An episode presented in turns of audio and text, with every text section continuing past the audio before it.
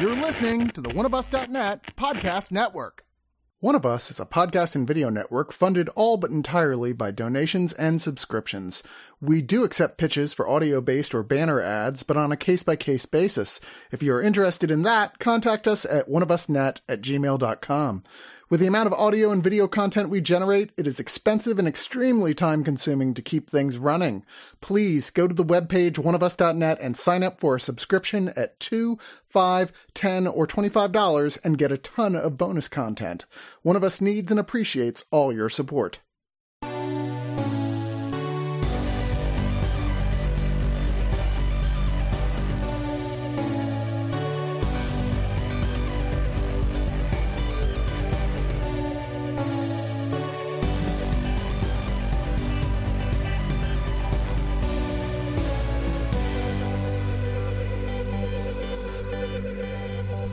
Yeah, I know it's been a hot minute since we've had digital noise, but there was a lot of stuff in the way, like South by Southwest, and well, let's face it, just fucking shit that happens at, during Christmas time in the holiday season. Yeah, fuck you, people. Okay, fuck you. Well, let's anyone. not. No, no. Hold on one second. Uh, fuck you, whoever listens to this show and clamoring for us. Like we got fucking lives, you goddamn nerds.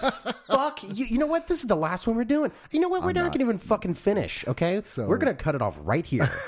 We're fuck not. you, people. Don't. Uh, bo- uh, uh, right does not speak for digital noise. Uh, I'm one third of this, so for now. no, but seriously, don't leave because I don't know what I'd do. Yeah, please don't. Please don't go. Please don't. No. Yeah, we review uh, home releases on the show, which I realize a lot of people do- are doing more streaming this these days. But um, there's a Yeah, lot of fuck you, people. No, sorry. There's a lot of great stuff that is just not available on those streaming networks that is still coming out as home releases. And there's also a lot of people like me who really like having physical copies of stuff because we found even with buying copies digitally, Yep. there's no guarantee that those things are going to be available forever. Fuck you, HBO. And and iTunes, uh, iTunes, iTunes? uh, not iTunes, Apple. Like when, when when you buy movies on Apple, there was a thing like year or two years ago where Oh, they really? just said, "Sorry, all these hundreds of movies are now no longer on our server. Sorry if you paid for them." And people were like, "What the fuck?" that I still I, I I forgot about that, but I still don't understand like what are there any kind of legal repercussions? I guess it's like you know mm-hmm. Apple's like whole thing with like the giant When you, you contracts. buy anything from them, there's like the yeah the the micro Sanskrit the contract Yeah, it's like, you have to they're sign. they're saying in very small font, "Fuck you," Yeah, going just like, digital noise "Sorry, says. We'll take your money and we'll give you this for now. But you know what? No complaining. It's so weird. Like, what, what were they expecting when that that, that was going to happen when they take movies away? It's like, but I really, really wanted to see a Serbian film on Apple TV. now you took it away. There is a physical blu- Blu-ray that came out of that like a year ago. I'm just Oh, I know, I and don't. I own it. yeah, I was like, they sent it to me, and I was like, I'm not watching this. Uh, you shouldn't. And um, I mean, it is technically a good movie. Is it though? Yeah. Can we talk about that movie? No, we have to talk about all the movies, and we have a stack. Uh, right now, I'll be splitting this up in two shows because there's no way we're going to get through all this in one show. Oh. not without it being epic length. Uh, yeah, and that's right. Hi, right. Hi, hi, Chris. How, are you? Or can I say Joseph? Is Joseph okay? Gee, okay. Look. what? No, you know you don't- what? No one calls you Joseph. No one calls me Joseph. Not even your mom. No, not definitely not now. Well, no, no, definitely not. no. I mean, if you were doing a séance, let's just. if I was doing a seance, she would still call me right because when I was born, uh, my my dad, who, whose name was Joe or Joseph as well, and he was like, "Oh, so can we call him like Joe or Joe? I guess is my first name." Uh, and she was like, "No, fuck that!" and like, I was like, "He's going by right, god damn it!" Nice. And uh, I was like, and then it cursed me for the rest of my life. I I was pointed out today. One of my coworkers, he says like, "Hey, is this uh, the third rate Star Trek character from season three that I know about?" Because that's the thing is like, yeah, my name's Wright Sulek. I know it sounds like a third rate Star Trek character that gets killed off in the second season. It does indeed. It really Yeah. does. Yeah. It's like, and let's introduce our new helmsman for that's come filling in this week. Oh, Ooh, sure you- Wright Sulek. That's be wearing a red is he, shirt. is he a Romulan or something? What is this? Yeah, well, don't feel bad. My parents came very close to giving me the middle name Cross, like in the hospital Chris room, Cross getting ready to sign the paperwork, and the nurse was like, "Um, has it occurred to you his name would be Chris Cross Cox, and that would be uh, awkward?" amazing as fuck. no, I'm very No, glad that they did is the best name that is so unfortunate. Uh, can we talk about that? I'm just like, you guys are so boring. The year was 1970, and there was lots Sure. of cool stuff and geeky stuff in pop culture that was neat. And I'm like, you couldn't have named me like Aragorn or some shit. Come on. I don't know. I mean, I, I always say with people who have like kind of funky names, you know, like Chris or something like that, and uh, and it's like, Second most popular name the, for men the year I, ca- I was born. right. Yeah. But the thing is, is like never feel bad about having a norm, just a fucking normal name because kids will at least make fun of you about something else, I know. not your goddamn name. Every time I, I complain about it, my friend Perpetia is always like, shut up. I, I cannot wait until the day people will start like, "Hey, is this left?" or "Hey, is this wrong?" I know that day will be when I die, but uh, yeah. yeah. You're always right in my book, though. Hey, Chris, you're always right as well. But I'm or you're not. Always Chris. Chris Cross. Chris Cross. It's hard to say. Oh my God, we are going to like a I'm- tongue twister. That is your new nickname. It's not, though. Oh yeah.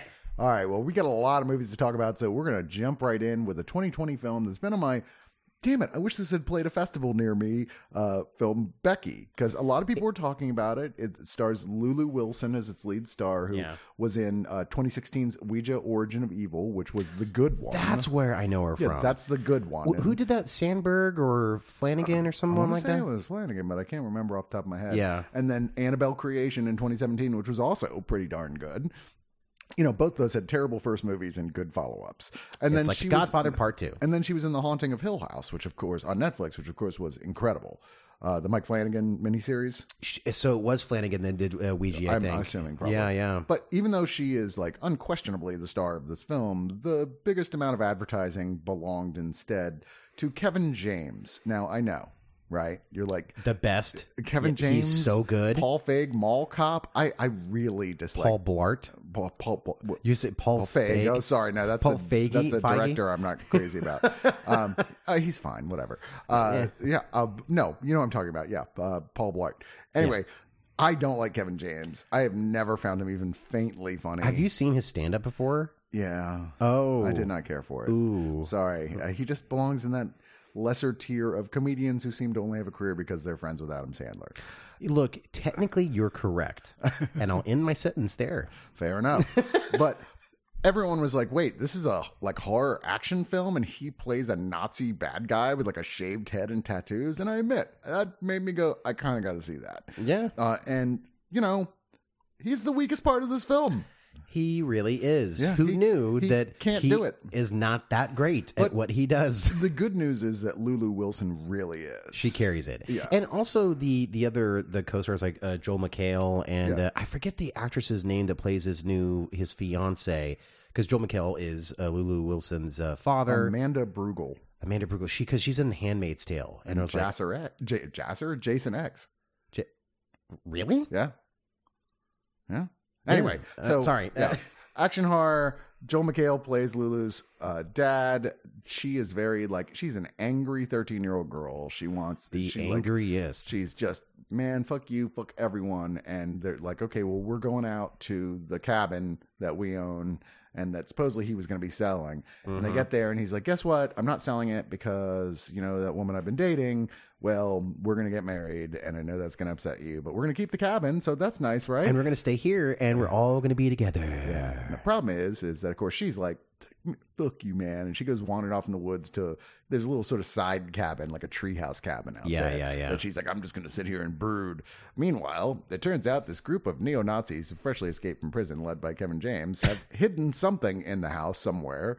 And Oh, yeah. they're like, "Oh, we got to go back and get it." But unfortunately, there are people there. And when uh, he comes back out, and uh, you know, this is the first act of the movie, so I'm going to say, and he kills Joel McHale. She's like, "Look, only I'm allowed to kill my dad." yeah, basically. yeah. Her, her attitude is just like, but that was my job. Uh, and she's like, "Okay, you motherfuckers are going down, and not like in a Home Alone sort of like, oh, they'll be fine, but in Well, a it's- brutally murdered with traps and stuff. It's a of more a, a good son, Home Alone, if you will. Yeah, exactly. You get that reference, everybody? and Fucking nerds. this is uh pretty fun overall. I think that, like I said, fun. The downside is James just can't get menacing. He just he can't do it. man you you really see him try to be as menacing as possible it's funny i uh, i remember hearing about this movie and this is the first time i watched it as well um and getting kind of excited is like, oh, it's in, in, instead of all the old people getting into action movies, now it's a really young person getting into an action movie, Right. And her, with her own particular set of skills, as right. Yeah. and uh and you know using her surroundings and like basically, you know it's like home alone but like you know graphic violence. And the thing is is that oddly enough the the violence kind of took me out of it. Now i love practical effects and gore and all that kind of great uh, awesome stuff but this one i thought the tone was too all over the place that it just really didn't stick the landing in the end It didn't 100% work, but when it did, it really did. And it was Yeah. largely because of Lulu Wilson. Her Right, right. intensity, the fact that you're like, you're a dangerous person, period, much less to just neo Nazis. Like, you're someone who is going to snap at some point. right i think that was the thing that i didn't really believe uh like more of the setup of her character was that so she just has you know hannibal lecter in her back pocket this entire time and then all of a sudden uh, but like Joel McHale didn't know these things that she is like this vicious and uh I and- mean, the the, the uh, uh, new wife to be certainly did. There's one Sure. point she's like, "Y'all fuck with the well, wrong they girl." they knew that after she started, you know, kicking down some, you know, fucking Nazis. But like the thing is, is that it even opens the movie. She's like getting in trouble at school, but th- it's kind of vague about what she did. Uh, I think she beat up someone or something like that. Yeah. And um, but I don't know. It just it the story didn't really stick the landing. Kevin James's performance was not the greatest in the world. I thought everyone else's was good. Lou Wilson really does carry Becky, and that's kind of about it. Damn, there's a sequel that came out this year at uh, South by Southwest Oh, that I wanted to see, did not get a chance to, but everyone I know saw it said it takes everything about Becky that works and makes it work so much better. Hmm. It's like it's a considerably better sequel. It's different people who directed it too. Is it? Oh, I didn't yeah, realize it's a completely different crew. Well, this is a special edition re-release, and there's an introduction for for about 20 seconds with the director. Yeah. Uh, well, there are two directors, and they both have their own introduction tracks here. There's uh, two heads are better than one directing Becky that talks about the partnership between the two guys. There's an interview with Joel McHale. There's an interview with Lulu Wilson, a fan art gallery, and a behind the scenes photo gallery. So if you're already a fan fan of this film, this is a good purchase. And if you're not, you should at least try and check it out. I think I think it's pretty fun. I, I genuinely enjoyed watching this, and I wasn't expecting to like it quite as much as I did. I was like, Yeah. I'm expecting this to be a letdown. So some of I think the the the biggest appeal are some of the uh, the gore effects uh, that are all practical, and uh, it worked out pretty well for the most part. It, funny enough, again, one of them with like Kevin James, I'm just like, all right, I've seen this before in Hostel. Well, our next film is a 4K re-release of a 2013 paranormal romantic zomcom. Uh, Rom The zomcom. the only one. Uh, yeah, pretty much. And Yeah. I remember when Warm Bodies came out, I was very cynical about it. At that point, nobody Really? nobody really knew who Nicholas Hoult or Teresa Palmer were. It was, Oh. you know, it was like not a large, except for John Malkovich. It was really a sort of like, yeah, I've seen these people, but I don't really know them that well. Oh yeah, and Dave Franco's in it. I and forgot. Rob Corddry. But you know, it won me over so utterly and completely that by the end, I was like, okay, this was like it's it's it has tinges of Romeo and Juliet, but it's not playing all the way Sure. through on that. Right, right. One side. There's there's just the Capulets, and that's about it. Yeah, exactly. And it takes place eight years after a zombie apocalypse. Nicholas Hoult is a zombie, just knows that or thinks his name started with R because he he's sort of a narrator, but he's still a zombie. He like Yeah. can barely do much more than groan. He can kind of get like a half word out or Communicating two. with like his buddy Rob Corddry. He's like, huh? He's also a zombie. Yeah, exactly. They're Yeah. not really getting words, but he wanders around an airport with lots of undead, um, with M, his friend, Rob Corddry. yeah. Uh, and he has sort of built a collection on one of the planes of sort of like human stuff. yeah it it's um it's definitely a um a, a type of uh zombie movie that uh like you're obviously following the main character which is a zombie and like well what else could they do like it's almost like a an idea of like how do they evolve other than just like utterly decaying Right. and i was like well this is interesting and i like it and it's very cute and he's great in it Well, uh, he encounters uh, Teresa Palmer as she and a group of survivors. They sort of like get them in a you're not getting out of this type situation. Yeah. And he basically kills and eats the brain immediately of her boyfriend, Dave Franco, and then starts getting, because when they eat brains, they get flashes of memories of stuff. And yeah, he new just lore sort of, stuff I thought was really cool. he just sort of instantly has a Dreamweaver moment looking at Teresa Palmer after that. He's like, I think, I think I love her. I don't know what that is exactly, but he becomes like not any danger to her and he basically takes her out of there safely and is like yeah, like she's my girlfriend now and she's like what the fuck is happening right now yeah, because he can't communicate. He's like, stay here, but safe. the more he's with her and the more he sort of like because he's saved leftovers of the brain so he'll like sneak a bite every once in a while and the more he does that the more he starts sort of regaining his humanity and well, his heartbeat starts yeah. to flicker. and he it's a very weirdly sweet film that works and Yeah. it, it is at points a little bit gory um but not super gory Yeah. and it's really funny there's a lot of laugh out loud moments and like i said it's like it's one of the only zombie movies ever made that has a unquestionably happy ending It, yeah, it really does. And what I think it does very well is that uh, it it showcases the zombies as a not like vile, awful like monsters. Mm-hmm. They're just like, well, they're what they were human, and then they just got the disease, and now they're zombies, and now they're dead. And what's cool is that they actually form another type of villain, which is even more decayed zombie called the Bonies. Yeah. And those are just like basically walking skeletons. Right. And those are like the vicious ones. And so you can kind of tell where it might lead to. And it's really fun to see, like, like you just said, this like hopeful zombie movie. We're like, oh my God, it's actually going to be okay. yeah i do really recommend it i, I know Oh, very so few much people fun. who have not enjoyed this film once they gave it Really? a chance uh, very few people have not enjoyed it. Oh. Um, and this gets upgraded. Obviously, the image is better, but also there's an upgrade from uh, its DTS HD Master Audio 7.1 track on the Blu-ray to a Dolby Atmos track in 4K here. Uh, as far as special features, it's all the supplements that were on the original Blu-ray review. They're they're here, and it because it comes with the Blu-ray disc as well. So I it's not say- anything brand new, but Sure. if you don't own it, I mean, why not get the best version of it? I mean, it, it does look beautiful. Mm-hmm. Uh, like, yeah, the 4K transfer to this. I remember seeing this years ago and like loving it, and I was like, "This is such much, so much of a fun movie." And then you say, "Like, oh, you get the the watch the 4K." I'm like, "Fuck yeah!" I haven't seen this in like seven years or something like that. yeah, I was excited to get a chance to rewatch. Yeah, it. yeah. Like, hell yeah. I mean, yeah, everyone in's good. Another 4K that's come out and also available on Blu-ray for a new film is Violent Night. Now we reviewed this in the theater. I don't believe you were on that. I was not on this one, and I'm actually kind of fascinated what you guys thought because I have thoughts. Uh, it's directed by Tommy Wirkola, who is known for doing the Dead Snow movies, which are really, really fun. Oh, that guy? Yeah. Oh, yeah. I remember seeing the first one. Um, and this is so it's a Christmas horror, right? Like action horror uh, slash comedy, and it's got David Harbour who's playing the actual Santa Claus, but he's burnout and exhausted and kind of a drunk, and he's like, "Man, nobody's the kids are ungrateful, parents are terrible. This is the worst fucking job." Yeah. and he ends up in this house with a whole family that all kind of fucking hate each other, like very rich family. It, it's like Succession mixed with Santa Claus or Santa Yeah. Sleigh. and uh, they're invaded by uh, guys who come in there, led by John Leguizamo, who are like who are oh, who are pretending to be the caterers, and are all like, okay, so we know you've got a bunch of money hidden in your safe, and we're here to get it, and we will kill anyone we need to. But Santa's in the house when this happens, Yeah. and he is concerned because he has found a walkie-talkie and he's communicating with the young daughter who still believes, and you know she kind of gives him his strength, and it turns out Santa, you know, I mean, at one point he was just a regular human, which is to say he was a gigantic motherfucking Viking, Viking.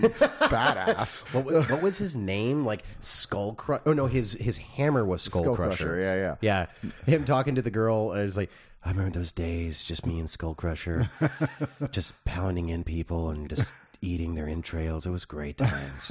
I miss those times. Yeah, and he's uh you know, it's clear he was not always such a nice guy as Santa Claus, and but now he's got to recall all those skills, even with his dad bod, and brutally kill these guys in the house. Everyone. and he does, in fact, brutally killed these these large group of in- Yeah. home invaders here. Uh, whereas you got like Alex Hassell is is uh, one of the the family members here. Alexis Louder, Is Alex Hassell the the the son? yeah, Oh man, I I really want to like him. Yeah. But everything he's sold me in, yet. He is not good in. Beverly D'Angelo from National Lampoon's Vacation movies Yeah. plays the matriarch of the house who, like, literally everyone is kissing her ass, but she's just horrible. She's just Horrible. a horrible person. And really, the film really works when it's just focusing on David Harbour, but whenever it goes back to the family, you're Yeah. like, this was not very well written dialogue. No. It wasn't a very, very well plotted. It's or even just- acted that well. yeah, they're like, I never really bought this Any of them? connection between them. I was like, y'all want to mix the ref with like a Christmas horror. Yeah. And you should have gotten better punch up writers because that stuff, the ref stuff, is just not very funny here. No, it's not. It it feels like two different movies, and basically it's like, hey, what if the ref had Santa in it? Yeah. and like, oh, okay, And, and lots of brutal violence. yeah, and also, you know what? How about was like John Wick? Everything's John Wick. And I'm like, okay, Basically, it's nobody but with Santa Claus. it, it's again, it's an older guy Yeah. playing a badass action star. In this case, it's just like, well, how about Santa? And I'm like, that's funny. Let's do that. And there's and lots of winks and nods to the Die Hard series, all sorts of stuff in here. and or, honestly, and Home Alone too. They of like perfect. They reference it It's specifically. very specific, like by name, yeah, and Die Hard as well. Yeah. um, yeah. I, I ultimately I did enjoy this, but I was like, this should have been so much better than it is. I did not. I thought this was crazily too long, and like the. I mean, it's only. It's actually pretty close. What is it? Like two hours? uh, it is kind of long if I remember correctly. Yeah, it's it's almost. It's No, either, 100, it's no, it's only 107 minutes. It is interminable. Uh, I don't agree with that. I I think that like yeah. To your point, the any of the scenes with the family, I was just like, I didn't care. Yeah. I didn't care about anyone except for the daughter and the uh, the son's wife. Yeah. because they're the only two people that are good. And there's a point that they kind of want the family to like sort of mend their their disagreements, it. and it's like it comes out of nowhere and makes no sense. It was No. just like convenience. It- the, the only way that you can believe that is because you're believing that a Santa Claus exists in the film. it's more plausible that real Santa Claus is killing Yeah. people to me. and so like that's the only way that they I'm assuming in the writing room they were just like how they played off is like, well, Santa exists, so this family they're just like, well, it's Santa, we got to be together. this feels like one of those films that like almost certainly it did well in the theater, and Yeah. Almost certainly is going to get a sequel. And I have a feeling the sequel will be considerably better than the first one. I, I hope. I mean, if they could just again, like you said, focus on him. I mean, even him. Quite frankly, I thought he was kind of like sleeping his way through it a little bit. well, I mean, you're supposed to be playing tired, sleepy Santa Claus. though. Sure, but I mean, acting wise too, just like I didn't really want to do this because Well, Jason Statham would have been a weird choice. Is all I'm saying. uh, that would have been fucking fantastic. You're like, wait a minute, you're from England? I mean, I guess. well, Saint Nick. I mean, Yeah. didn't he come from England or something? I assume he's got to go up against Krampus in the next one, and then you could have him. He'll be See, Krampus. so th- yeah, I mean, just give me rare expo- rare ex- uh, imports or ex- Exports. exports, Exports, yeah, and then I'll be fine. But like, yeah, I, I I'd say honestly skip this one. I don't know. I didn't did not have a fun. I think there are way better Christmas movies and cr- action Christmas movies, and I'm just like, oh, it's far from like the top of No. like Christmas genre mix-ups. Um, no, but I, I disagree with you. I think it is well worth a look, and I think you might have a lot of fun with it. I certainly know a lot of people who did, uh, who liked it a lot more than me. But you know what? I'm also we're both jaded. What are you gonna do? We do we review a lot of movies. yeah, Uh, and there are some extra features here. There's uh, about 19 minutes of deleted and extended scenes.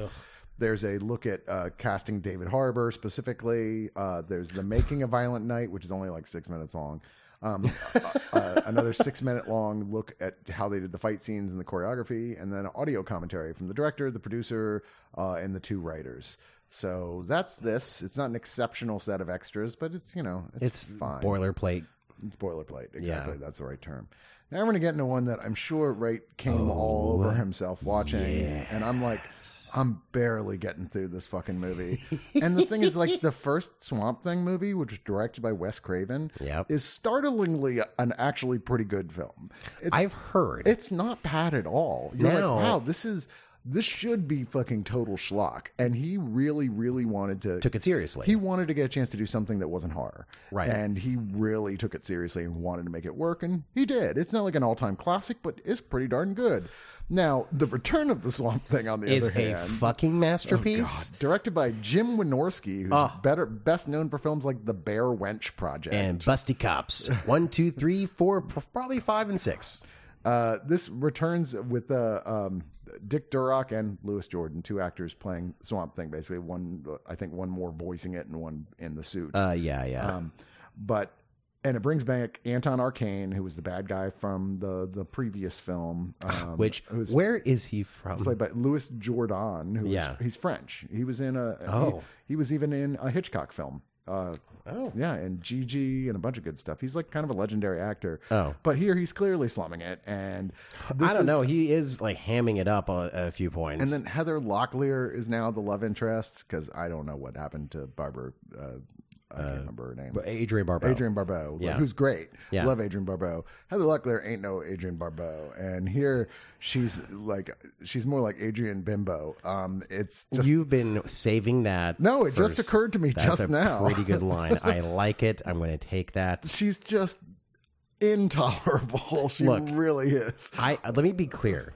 Again, this is a movie that I enjoyed for very specific reasons. Uh-huh. Because the movie is terrible. Oh yeah, Uh, it's but- it's like em- an embarrassment. because I, I I think I don't know if we were talking about this last night, uh, but uh, my impression of Swamp Thing is like, "Hey, thanks, Swamp Thing," and he just like, eh. Uh, like he just gives him the wink. Yeah, but he also he will talk at length, and he sounds like I don't know. He sounds like Face from the A Team, like- where he's all like, like, "Hey uh, kids, how you doing? Hello, I'm Swamp Thing. I'm Swamp How, Thing. how are you doing today? I'm glad I was able to help." I was like, no problem, kids. Stay in school. Because there, there are a few months I watched this with Eric uh, Samaniego, and there is a moment when, for, for some reason, uh, there are two kids. I know you hated the kids because they're Oh man, they're terrible. They're but so bad. I loved these kids because they are having a blast, and it's like the director just told them like, just do something, and uh, and it's this like little fat little kid and this other kid, and they're friends in a trailer park, and then uh, for I forget why uh, someone comes to their door try to like uh, kill them. I forget why. Yeah. uh, but no, it's the because there's the Anton Arcane is making like he's he's Doctor like Morrowing. He's he's Yes. building like fusions oh, of humans yeah. and creatures. all the like practical effects of these creatures, they all look so shitty and Yeah, fun. Yeah, I love it. I agree with you there. Uh, and some of them have escaped into the swamp, and they're dangerous, and they're killing people. Oh, and that's right. It was one of the monsters that shows yeah. at the door. And then Swamp Thing comes in and kicks the thing's ass, and the kids are just like, wow. Like, the- and Eric and I were like, I hope that's not the only scene with the kids. I bet it's the only is scene. not there, And it's it? not. They're the in whole it. They're fucking out. movie. It's great. I wish they were the stars of this, this fucking movie. The, the one one thing here, I was like, I don't understand why Monique Gabrielle wasn't cast as Abby Arcane, the Heather Locklear role, because she is first off in this era, she was pretty much the most beautiful woman in the world. She was so hot. Yeah, most people don't know her name because she wasn't the world's greatest actress, but she could do she could pull it when she wanted to. Here, she's the one playing the badass, uh, like female person who works for the bad guy. Who also disappears. Yeah. At, like at, towards the end of the movie. I'm like, where the hell she go? I would say, have you ever seen Bachelor Party? No. Okay, so there's a scene in Batch Tom Hanks' bachelor party Yeah. where his friends have sort of set him up with like, "Man, it's your last night single. You got to get laid tonight," and he's like kind of resisting it and dodging it. But then they're like, "Come on, go in there. She's waiting for you." We said the perfect, and it's her, and like you just go through puberty instantly when that movie came out. You're like, "Spring! Oh look, a pubic hair." Uh, Now, and she takes her shirt off, and you're like. You're like the most beautiful thing I've ever seen in my entire life. She she's funny. She actually has one scene that she's actually kind of fun in it, and um, it's just it's a bonkers movie. It's made by a guy who does softcore porn, And, and, some of that is here. some ish. I mean, well, the sum is uh is everyone is slightly scantily clad, Yeah. and uh and almost trying to do nudity. It's just like this guy loves boobs, Yeah. and he was like, I want to show all off all the cleavage as much as possible in a Swamp Thing movie with two kids who are fucking fantastic. um, but you mean terrible, but I understand. sure, Yeah, I this is one of those films that you the five minutes in, you're like, "Fuck, what have I got myself into? This is bad." And it I, see, I along- said, "Fuck yes." what have I got myself into? as it goes along, it does get worse and worse, but it has a tipping point of like this is one of those films that's so bad that it's actually mildly fun to watch. Oh, yeah. I mean, watching this with a, this is the only way you want to watch this is with a group of people. Like, you definitely invite some friends over, Yeah. have some drinks or whatever, and and watch it because it's just yeah, you'll mystery science theater theater it in your own couch. I mean, Oh, it yeah. deserves it. It totally has it coming. Um, And I think it knows it too. I think everyone kind of knows, maybe except for Heather Locklear, uh, knows that this is like fucking garbage. Yeah. Because like all the monsters are dumb and uh, and they make no sense. And Swamp Thing is just uh, being it's it's almost like a Saturday morning cartoon where uh, he like he's like telling like do math and do your homework, kids. And uh, it's like and him him having any dialogue with Heather Locklear is like Heather, I can't touch you if I do, and we we can't continue life like this. And she's like, and she is immediately like, I want to jump your bones right now. yeah, she's a she's a botanist, and they're like, or not, Oh yeah, she was talking about she's a botanist or she's a florist. florist, Yeah. and she just loves. She's like, I wish like men were more like plants. So when she says that, your eyeballs are supposed to roll out of your skull. Yeah. Because then you're like, of course she's going to try to fuck Swamp Thing. like immediately, and, and she does. Yeah, they they have a because like even in the comics, uh, there's a thing where we can't. He doesn't have genitalia, but what we can do is he's these hallucinatory pods that grow out of him. So if you like Yeah. both eat off the same pod, you go into sort of like a you know the Dreamweaver sequence. Oh, dream. Dreamweaver. So she has sex with the actor basically. on- Yeah. in the dream. Yeah, yeah. like okay. It's like, Um, I know- get to kiss her shoulders. Some critics actually liked this. Um, Really? Roger, Roger Ebert defended it uh, against Gene Siskel, who obviously did not. Uh, I love Roger Ebert. He's a good man. DVD Talk, which is a pretty big source of uh, reviews over the years, gave it four out of five stars. Um, uh, apparently, there was a poet who, uh, Kathleen Norris is very well known, who wrote a poem about this movie in one of her books. Um, and then Peter David, who's probably one of the best comic book writers of this era, uh, he was hired to write a novelization of the film, and he hated the script so much he just rewrote almost the whole thing. Did he and the write out the novelization, and they just I don't know, and they just published it anyway. I I thoroughly enjoyed this. This was such a blast. Again, to watch with another person. I can imagine watching it by yourself. but I did, and it was tough. this is the type of movie just to be playing in the background or with a group of people, like making fun of it, or at the Jackalope or Casino El Camino in Austin, Texas, and just like, what the fu- is that Swamp Thing? I was like, The weirdest thing about this, they released it on fucking 4K. and it looks gorgeous. Uh, it's just so it's weird. It, it has no business being on 4K, No. and I'm glad that money was spent. Yeah, they did. on this. yeah, they really did. Um, And I'm so glad we did not spend any money to get this. uh, there are some special features because this is like an anniversary type thing, and it's got reflect- 35 years. Yeah, 35 years later, reflections on it, uh, which the with the producer. Um, there's the a music video, "Your Ever Loving Swamp Thing" by the Rifftones, which, by the way, is a mystery science theater project. Oh, Yeah, the- there it the guy- yeah, yeah. The guy who voiced Tom Servo is the lead singer of this group, and largely, like at least in this particular video, he's just sort of he's doing that thing where he's singing all the harmony parts himself. You know, harmonizing with himself. Uh, oh, yeah, he's great. There's a 2018 commentary uh, and a, a 2003 commentary. So uh, and there's a slipcover. I mean, it's a for what it It's is. a packed It's a it's a package, nice little man. set, but you know, I I wouldn't recommend it. is what I'm saying. I would recommend it. Buy at least three copies and tell me that I'm right. So did you know that Taiwan never made a slasher film until 2009? No, Chris, it's not like you told me about 40 minutes ago. Uh, I didn't. I, I, I have no idea what you're talking I don't about. know what you're talking about. That's ridiculous and hearsay. I, it is kind of strange when you when you said that uh, that that's true, and it's just weird because like this. Wait, when was this? 2000, 2009. um, 2009. Yeah, uh, this was. It's called Invitation Only, and it looks from the pa- the packaging's terrible. You're like look at it and you're like, wow, this looks like it's just going to be one of those direct to video type cheapies that somebody got the rights for a song and is now re-releasing on Blu-ray because horror fans will buy anything. And so, Right. as a horror fan, I know. You fucking idiots. But you know what? I kind of like this. I liked it. Yeah. I liked it. Yeah, I didn't mean, love it. It is one. This is strictly for gorehounds, no question. Sure. And it also has a lot of the sort of like very soft core sex stuff going on. Like there's extended soft core sex. So sequences in this the film. the the main actress who uh, gets nude, I was like, who is this? And uh, she is an adult film Yeah, actress. um, um, um, I believe it's yeah Maria Ozawa. She was Yes. very famous in her time for Yeah. doing this, and she's just a knockout. She's gorgeous, yeah. and and her, I mean, everyone dies. Spoiler, uh, and like her death scene was like, oh shit, uh, yeah. So it's this guy Wade, and uh, he works for this very douchey but very rich and powerful CEO, Mister Yang. Um, he catches his boss having sex with that said woman uh, who's named Dana, and she's a super supermodel in there.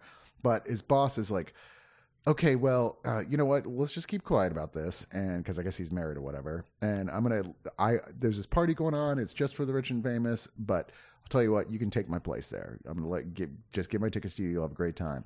Well, of course, it's not that easy because it gets there and everything seems great at first. Except here's the thing: it's surviving the game.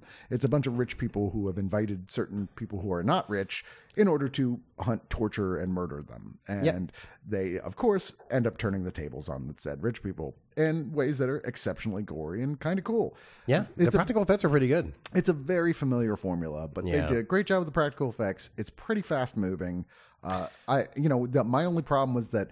Yes, uh, I obviously I want to see this gorgeous porno- pornographic actress naked, but okay, there's a point you're like, can we wrap this up? Well, uh, I because it is kind of an extended scene. Yeah. and I was then thinking like, wait, is this a different movie now? Like, what the fuck is happening here? Because I get it.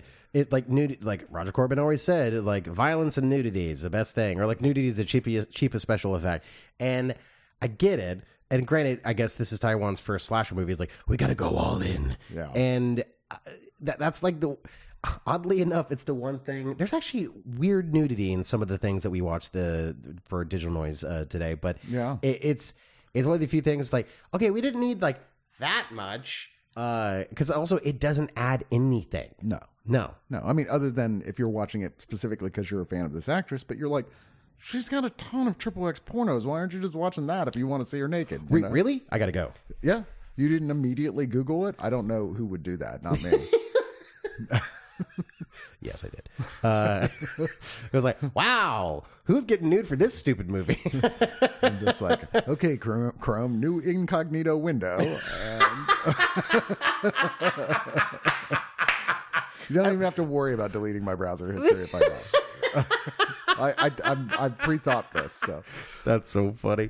That's that's very relatable. You fucking nerds, Uh, pervs. there are some extras. There's a behind-the-scenes featurette. There's There's about six minutes, um, which is like just footage shot on set during the making of the film, Yeah. and some brief interviews.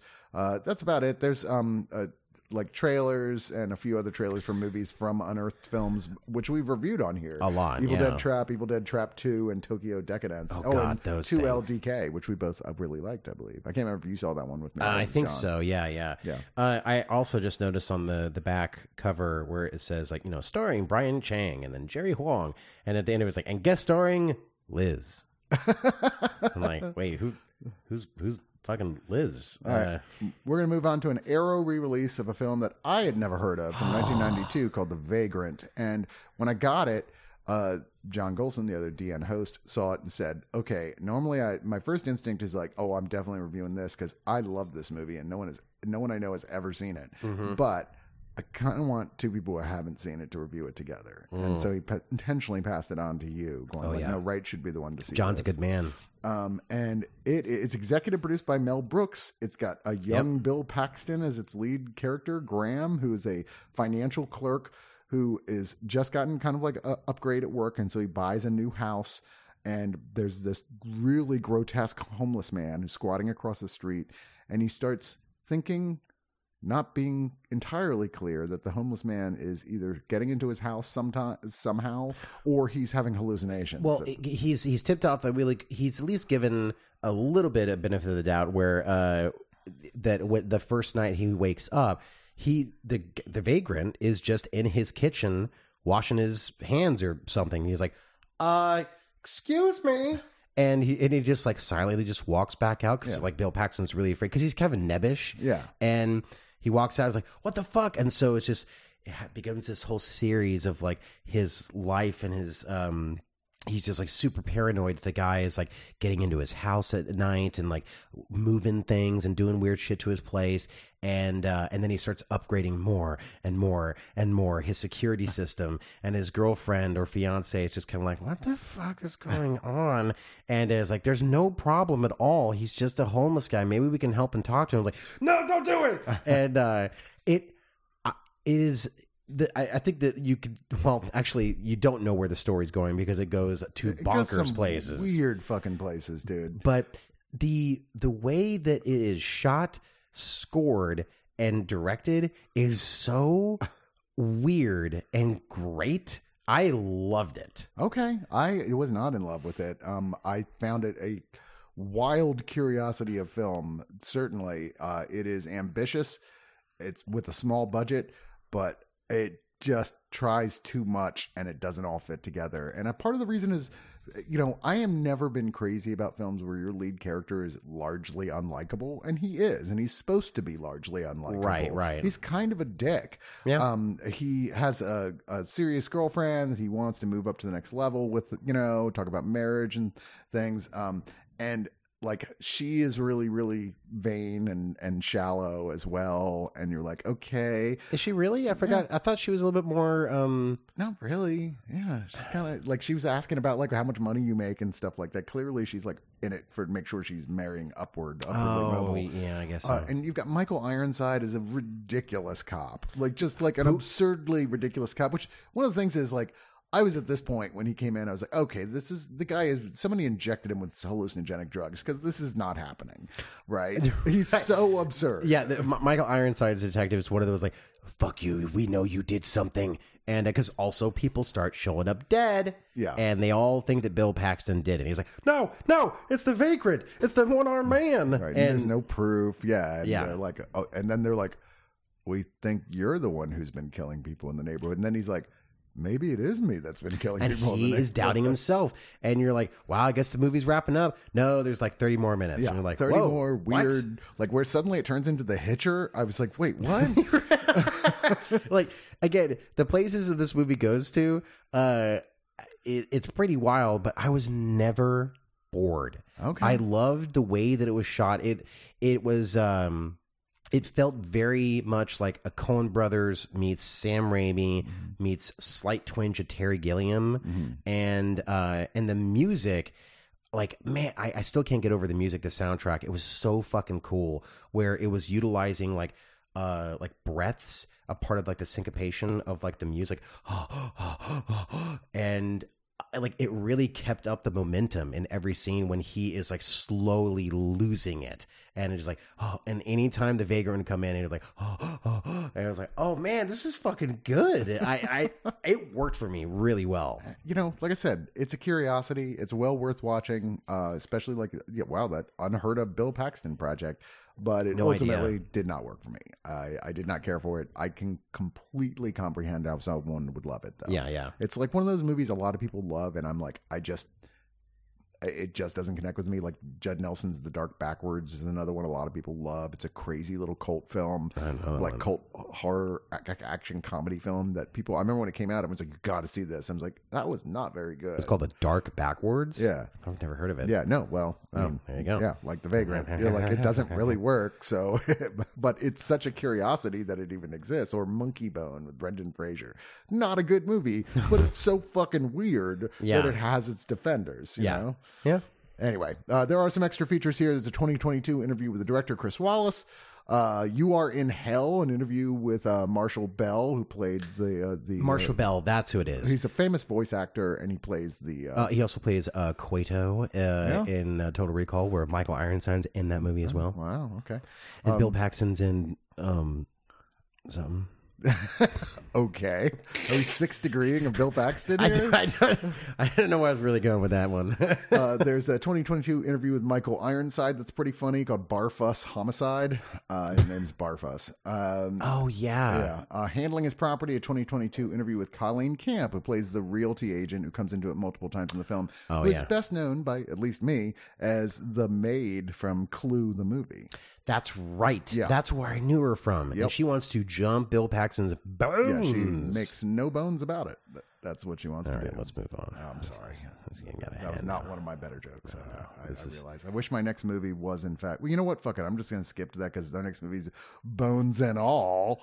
Oh, Speaking of bones, bones and all. I'm We throwing you a bone. we we watched this movie at, at um Fa- uh, Fantastic Fest. Fantastic Fest together. Uh, Yeah. directed by the great Luca Guad- Guadagnino.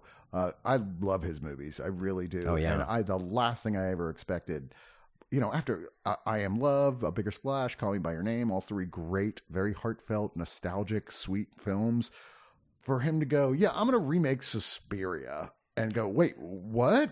And do it really and well. Just brutal horror version. And then he's like, kind of like this horror thing. We're we're gonna keep up with this. And now I'm gonna do a, a more original project, Bones and All, which is a romantic horror. You know, this would have gone, gone good next to uh, Warm, Warm Bodies. bodies, yeah, a little bit. Well, this is also based on a book. Yes. Yeah. Uh, by the same name, by Camille DeAngelis. Uh, this stars Taylor Russell, uh, who is known for starring in Lost in Space television series, as well as the, Mm. the movie Waves in 2019, which he got nominated for a Spirit Award. Oh, okay. And of course, the person everybody knows now, Timothée Chalamet. Timothée Chalamet. worked with, with Guadagnino before, and it's a alt world where there are cannibals. I mean, I know there have been actually cannibals in our world, but the idea being there's sort of a a power advantage to being a cannibal. It's- they it's- don't has a- get into details, but you- Yeah. they definitely like there are people who are just born and they have to do this. They'll go crazy if they don't eat human flesh and will literally just go totally off the rails. And if they do eat it, they have like enhanced smell. And yeah, like so it's, almost kind like a dog, but it, vampirism of some yeah. sort. What what I what I really liked about the idea uh, when uh, we saw it was uh, uh, it has like a sci-fi idea, but with like fantastical elements, like using using almost like fantasy uh, approach, uh, and it's very subdued the way that uh, it it tackles that, and because it's not like. It's it's not like there was like we got to eat someone to find someone. Uh, like they're not Yeah. really doing that. Uh, it's just like they happen to do it, and then really all it is is they're noticing like other cannibals than anything else. Because there's Mark Rylance, who is I think one of the scariest villains He's- I've seen in years. He is so fucking creepy and off putting in this. Oh my god, nothing like seeing in his tidy whities chowing down on some old broad's face. And Uh, this is a period piece. Uh, the, Taylor plays Marin, and when we meet her, she's like, I mean, there's a very disturbing moment where, like, very you beginning. think it's about to be like a lesbian first lesbian experience. Oh no! I, seeing it, I remember seeing it in the theater, and everyone's like, "Go!" like, what the fuck? Yeah, I, I've I've recommended this movie to a few people who were just like, "Yeah, I want to watch a good like drama." I was like, "I mean, bones and all," uh, and they and they come back the next day like, right the first five minutes, like, "Yeah, Andre Holland plays her dad, who's like, I, I knew this was going to happen. Like, uh, and apparently it's happened before, Yeah, similar yeah. things, and they've had to keep moving because she keeps not being able to control herself. And he ba- basically abandons her. He's like, I can't do this again. I did it with your mother. I'm not going to do this again. oh my god." Uh, and the you know, mother. so she decides she's going to figure out a way to track down her mom's, and so she got this from her mom, and maybe her mom will have some answers because her dad clearly did not. yeah, Uh, so she basically goes on, to, gets on a bus and takes off. Where initially she runs into Mark Rylance, who's like, "Oh yeah, they can smell each other. These special cannibals." I smelled you down the street. yeah, and he's like, "I'll help you. You like, we'll be partners." But you know, she gradually starts to realize this dude is fucking We- creepoid, weird. Yeah, He um, wears a feather in his hat, and he has a rat tail. Blah. Yeah, it's intentionally just gross. And he eats people. But then she ends up um, meeting up with Timothée Chalamet, who is also one of these people, and it turns into sort of a romantic road trip film Yeah. as he agrees to go with her to try and track down where her mom is. And at the same time, they're growing closer and closer, and Yeah. you know, becoming more romantic. And she also is kind of scared of that because what does this mean for someone who has these? Even with another cannibal, what does this mean? Can I even be in a romantic relationship? Right, Which right, right. Often involves the mouth on another person's flesh. Yeah, and uh, and, and approaches it very sensitively, and I think, and I think that's why. Uh, uh, how do you pronounce his last name? Uh, Jared. Guadagnino. yeah, how he approaches these subjects is like it's still with the the delicacy that he dealt with like his other films Yeah. and even like with Suspiria. And um it's fascinating to watch. This is what I'm, I think. This is my fifth best movie of last year. It was fantastic. I- I was loved this it. What an incredible job of directing. Cinematography is gorgeous. The Everyone acting in is it? all great. Oh my God. The score is fantastic. Yeah. As as are when they do soundtrack choices of putting songs in it, they're always so just perfectly chosen. Mm-hmm. I mean, it's a real stunningly gorgeous but deeply disturbing little movie. I mean, that's that's the thing. I mean, like you got to prep yourself because I mean, the they do not shy away. And there's like other great actors in this, like Michael Stuhlbarg and David Gordon Green, the director of Oh, Halloween. that It's like, scene. have like, a- like two other cannibals they run into who they're like, we need to get the fuck away. It's like. Beavis and Butthead, Yeah, uh, but cannibals. You're like, Uh, duh. Jessica Harper, who was the original star of the first, of the '70s Suspiria, uh, uh, has a small appearance here as, Oh as yeah. her, oh yeah. Yeah. as yeah, her yeah. grandmother. That's right. That's right. Yeah. Yeah. Yeah. Yeah. Um, yeah, this is just terrific, and you know, it is not. If you're going into this more like I love horror movies, that's not really the right right way to approach it. No, it's but not. That being said, if you're like, yeah, I don't. know, I mean, you're saying a lot of good things about the drama and the script, but I can't take much horror stuff. This is not for you either. Yeah, because it- it, I- gets gory. It's almost for people who uh, are really into horror but also love Call Me by Your Name. Yeah. you'll love this. Yeah. Um, but the other way around, I'm like, yeah, I, are you cool with people eating fingers off of a bone? I'm like, I don't know if you are, man. Unfortunately, there's not much in the way here. Extras. It's there's- pretty bare bones. There's like bones. five very short, like under like the longest one's two and a half minutes. Uh, featurettes that are just EPKs, don't really add anything to it. This is one of those films I could see someone else re-releasing at some point with a really solid like set of extras, which it deserves. Yeah. Because otherwise, I'd be like, well, this is the big of the week. But this is just it's a it's a shitting it out on Blu-ray before somebody else spends a bunch of money to actually do a decent job of releasing the film. yeah. Oh yeah, I forgot Trent Reznor and Atticus Ross did the Yeah. soundtrack. multiple Oscar winning, both of them. They are too good. Yeah, they're very, very good. Well, um, I think we're going to end this week with Dot Com for Murder because that sounds like a film you want to see, right? And that's how we want to end this show. yeah, on a, on a up note. Well, it was going to be with Bones and all, but it was too perfect. I had to switch the places here. So perfect. This is by uh, written and directed by Nico Mastorakis, who is kind of a legend for bad films, even though he was actually a legend politically as a journalist. Right, Yeah, right. he has a crazy. I mean, look him up. He's got this crazy history. But then he just moved into doing stupid movies and has done a bunch of them. And some of them are very popular with like people who like bad movies, right? Um, This is the first time I've ever like heard of him. 1982's Blood Tide is one with him that, Mm. that like people tend to uh, defend. Um, and God, what was it? We actually reviewed one. Oh, I've I've reviewed Island of Death before, which is his first one uh, from 1975. Death. I don't know what that is. Uh, and then, oh God, what was it? We did a there was a sci-fi action one we saw recently, and I'm blanking on the name of it, but we we, we did review it on the show, and it's like, wow, this is terrible. But oh, was it with me? also no, it was, it was with John. oh, okay. But it was also kind of fun. Um, so I had hopes, I guess, despite the really, really awful name. I mean, this, the, come on, dot com for Dot com murder. for murder. God damn it! What the hell? It's like, do you like Alfred Hitchcock? She's like, yeah. Well, you're gonna hate this. like, and I was like, oh, there's some interesting people in this cast. It starts right out with Roger Daltrey, the singer from The Who, and he's like this rich architect living in L.A.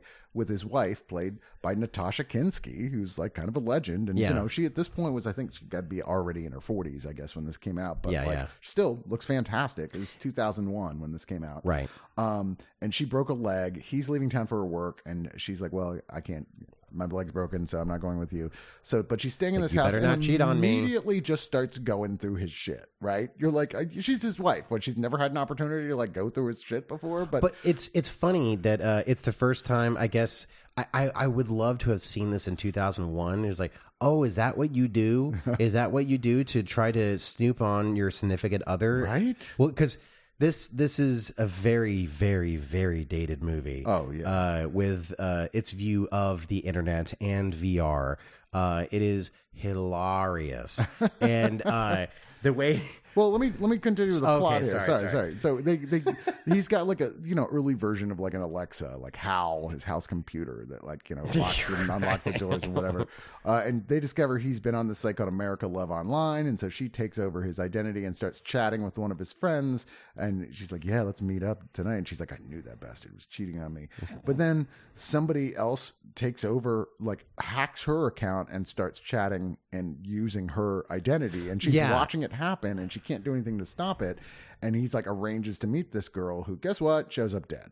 And Well, because he's also live streaming it through Yeah. his little uh, dorky like VR glasses Right. things, and uh, it's Yeah, and so they're able to see that. So they call the police and like this. so the the policeman who here's here's another one, Huey Lewis. yes, that that Huey Lewis. oh Yeah. my god! He's like, oh, I've got to help these girls, but I like, you know, the hacker is real good at what he does, even though he's like a serial killer, whatever. Anyway, point is, it's playing with Rear Window a little bit, but only a little bit, and Uh, it's uh, it's really, it's stretching. Yeah, it's definitely Rear Window more than anything else. Uh, but but it's trashy. It's one of those films that came out, you know, came out in 2001. So it's like, ooh, new technology. Soon we'll all have this in our house. And, like, and uh, now we do. and now we do. Honestly, it was that scary. sort of of- ahead of its time with a few things. Uh, but it's just funny because like the the murderer, it's uh, himself is uh basically believes that he's like you know godlike on the internet and uh like all trolls Yeah. and uh and so the way i i get i have a, an affinity for movies that are very very dated uh that yes, you do. that well that love to really get knee deep on their idea of mainly the internet. The internet is always the funniest one. Like I always think about virtuosity and Johnny Mne- Mnemonic and Dude, whenever anyone's trying to hack something and it's like a video game with lots of colors, Yes, like- they got to get through the tunnels. And, Well, it's the same thing in like in Jurassic Park when she's like, "This is a Linux system," and it's like, "Da-da-da-da-da." anyway, uh, uh, uh. right? Uh, but it, it's really funny how it all plays out, uh, just like using the technology, and uh, it's it's so fucking lame, and everyone in it is just like halfway asleep because her best friend who is uh, or no her sister right? Yeah, I think Nicolette Sheridan Sheridan? Yeah. yeah um who like I, I- some of them was like, why? What are you doing in this? Why are you here? And Huey Lewis is the most egregious, I think, because Roger uh, Daltrey just gets the fuck out of there like after yeah. five minutes. Yeah, he's like, okay, I, give me my fucking paycheck. yeah. He's like, uh, and but Huey Lewis has this like partner who. Eric and I watched this one as well together, and we were talking about like why isn't Huey Lewis just quoting his songs? like that's his like you know uh, when uh, Damn it, I want a new drug. yeah, it's like it's like I, I wish that like after she kills the bad guy, I was like, well, that's the power of love, yeah, exactly. and just like, come on, why not? Why not? This is already dumb as shit. That would only make it. I better is the wrong word, but It more watchable. only make it just perfect. you know, this is yeah, this is absolute trash, but it is. It's weird how they got the people they did, and the choices of the people that they got are weird. It's weird, Um, yeah. It's uh, like the It guy makes- is a competent film director, but he makes he just like fine. That's a, it's two cents. Okay, I'll make a movie. And he just like he doesn't like fight to get the budget he wants. He's just like no, no, no. I got, I got. It's fine. Don't, don't worry. I got this. I, I blame this more on the casting director. This is the one of the few times that I think we'll talk about this in any of the movies. Yes. Because it seems like the casting director's like, hey, so Johnny, what do you think about uh, the, the the main detective? He's like, oh, oh, Hugh Lewis. And like, uh, okay. My best friend's coworker's uncle is Huey Lewis, and I think he could talk to him. It's just, it's the most bizarre casting. It's so weird. I, I don't get it. Uh, this is, I mean, it wasn't intolerable to watch or No, anything. it was, It's just, it was it was actually kind of boring at points. Yeah.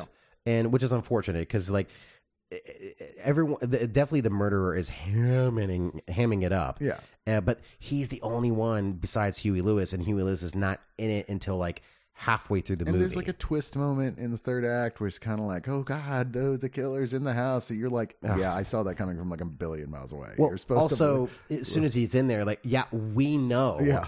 yeah. Uh, anyway, we so see the bomb. for some reason they put this out on Blu-ray. Uh, whatever. Th- this guy has his fans who collect all his stuff. You know, okay, sure, why not? Yeah, you have some shittier stuff than this in your Quite frankly. I'm surprised it's not one of me. It's not me. Uh, there's a 38 minute archival making of .com for murder. Did you Uh, watch that? No, of course No, not. neither did I. No, No. Uh, there's a newer retrospective. They made a new retrospective. 28 Oh, did you watch that? No, No, I didn't either. No, me No, neither. no. There's an interview with Roger Daltrey and Huey Lewis, and then a trailer in the image gallery. So, and an insert booklet with a essay. Um, I, I don't know. I, don't love that you're deflated. You're just like, I, oh, oh, man, I don't know. This one bummed me out. yeah, I don't know. I and like, so if I was going to go strictly based on like quality of film, it would be either Bones and All for for pick of the week or or, or Warm Bodies.